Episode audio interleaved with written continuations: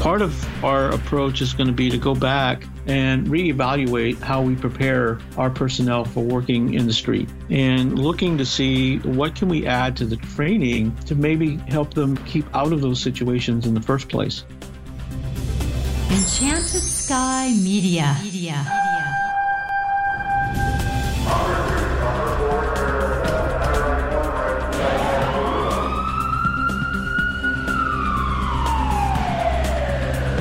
The Enchanted Sky Studios in Prescott, Arizona, this is Code 3, the Firefighters Podcast, hosted by award winning journalist Scott Orr. Code 3 features interviews with leading members of the fire service discussing firefighting strategies, tactics, and other topics you need to know more about. Now, here's Scott. That's right, and I will not let Parkinson stop me. Thank you for joining me again here on Code 3. You are listening to the show for and about firefighters. Let's get started. There was a time when you were universally viewed as friends of the community. You were welcome to tragic scenes because people realized that you were there to help them. Sadly, that doesn't seem to matter anymore. Violent physical attacks on EMS personnel are becoming more common, with new incidents being reported just about every day. So now we have to think about how to prevent those assaults. In Austin, Texas, they're taking steps toward doing that. Here to explain more is Ernesto Rodriguez. He's the EMS chief for Austin Travis County EMS. Welcome to Code 3. Hi, Scott. Thanks for having me. I appreciate you taking time and giving me an opportunity to talk a little bit about assaults on uh, medics. Well, you know, it's a shame we have to do this show at all because this didn't even used to be an issue in the first place. Yeah, that's right. I, I don't have any numbers per se, uh, but the feeling that I have in talking to colleagues around the U.S. is that, that the incidence of assaults on medics is actually increasing. So, one of the things your agency has done is to compile survey results from your personnel. First of all, why did you have that survey? I had actually uh, attended a conference and had a conversation with several of, of my uh, colleagues who are chiefs and directors of, of services, and, and we talked about how we all had this feeling that uh, the the number of assaults on our personnel is increasing, and uh, it was a concern that, that I had. I, I came back with that concern thinking I needed to know more about what's happening in, in my own agency and looking to see if, if we had a, a large problem. Was it bigger than than what's been recorded by, by research out there? Or is it the same? Or, or what, what does it look like? So I came back and I, I had a conversation with our, our safety commander, and he suggested that we start off by doing a survey just to kind of catch up with our people. And so that kind of led to the survey. We worked on on the survey to develop it together along with some other folks, and we got it out to our folks, and we had a, a large number, almost 50% of our staff responded. Now, what did the survey ask? Oh, it asked an assortment of questions. It asked things like Have you been assaulted while working in EMS in general? It also asked uh, Have you been assaulted while working at, in EMS at this agency, specifically within the last two years? And uh, we had a, a pretty large response. Over 60% of our field personnel said that they had been assaulted in the past two years. And about 80% of our communication personnel said they had been verbally assaulted in the same time period. Did those results surprise you? Not really. The research that I did prior to, to launching our our own survey showed that EMS generally has about a 60 to 61% rate of assaults on EMS personnel. So I was my guess was that we would be somewhere in that ballpark, and we came in at 63%. And the uh, latest research I found said it was 61. So we're really, really close to that. Do medics now feel like these kind of assaults are pretty much unavoidable? You know, we asked them that very question. We wanted to know what their their thoughts were, and we were we were thinking about when we crafted that question uh, about what what's our culture like? What's the culture of EMS like? And we asked the question if they thought that assaults were just part of the job, and a huge number uh, actually responded saying yes. they they believed that, and it was it was more than half of the respondents said that they believe that being assaulted while doing your job in EMS is just part of the job, and that also was true of our uh, communication staff. They said they also feel like being verbally assaulted while they're answering calls is just part of the job. That was a that that's been part of our our I think one of the biggest and most surprising findings that we had. You know, I'll say it. I think that's really sad that they should have that feeling. I seem to have read somewhere that you believe that many assaults had never been reported in the first place. Is that true? Yes, that, that is true. And and when we looked at, at our system and started trying to mine some of our own data to find out what do we know just from the data alone, uh, we found that we had very few reports actually of assaults. And what we found is that when we did have reports of assaults, it was usually because there was an actual injury that occurred, and the medic was actually reporting the injury, not the assault. And so our conclusion was that we believed that the number of assaults is actually greater than we're finding probably across the industry and it has to do with lack of specific reporting mechanisms for assaults. Is the problem more patients who become violent or onlookers who insert themselves into the situation? So, what we found in, in our survey is we asked them uh, when the assaults were occurring most commonly. And about 90% of the assaults that we're experiencing are help, happening when the medic is alone in the back of the ambulance. Wow, I had no idea it was that clear cut. Yeah, and so uh, we we didn't either until we asked that question. And at first, when we were putting that question in the survey, we thought, well, that's kind of a silly question, isn't it? And and then we thought, well, maybe not. Maybe there's the whole reason for doing this is to learning what we don't know. And what we found out is is that that little fact. When it comes to field providers, those assaults are happening in the back of the ambulance when they're by themselves. So it is the patient. They are becoming aggressive for different reasons. And, and that's the, how we can isolate that. So that's the environment that we have to work in. I'll be back with more right after this. Don't miss your chance to get your hands on the hottest logo wear around. Code 3 podcast gear makes you look good and tells the world you're a fan. Now you can wear the Code 3 logo proudly. Just go to our website, code3podcast.com. Click the banner, and you'll be able to order an assortment of cool apparel and accessories. And thanks for supporting the podcast that supports firefighters.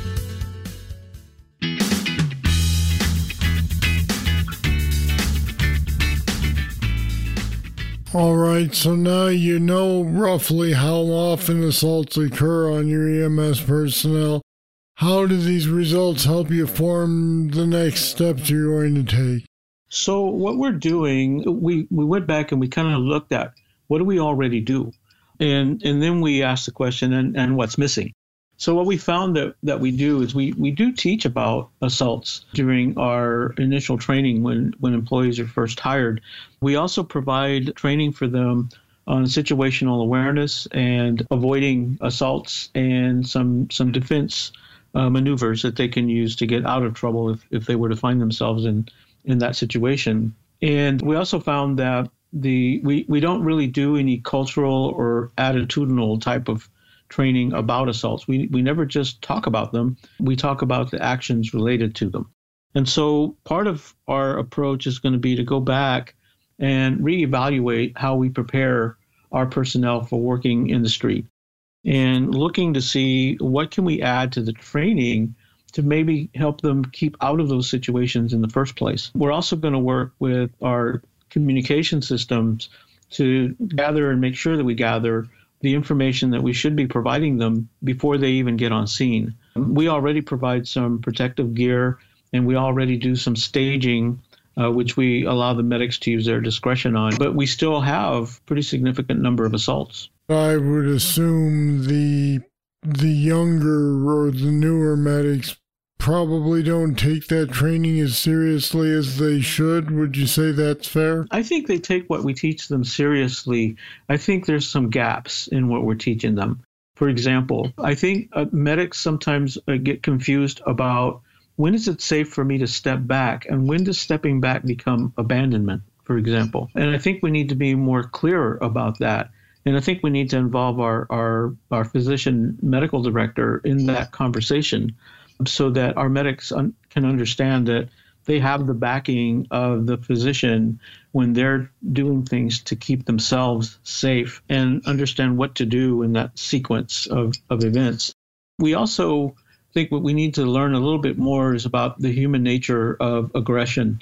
And, you know, how do you spot it? What are the signs that, that you might spot in one of your, your patients that will give you a clue that the individual may become uh, aggressive and may change the way that you approach? And I think we also need to practice some things like planning a good escape plan, having a good escape plan, and working that out with your partner anytime that you think you might run into an aggressive situation.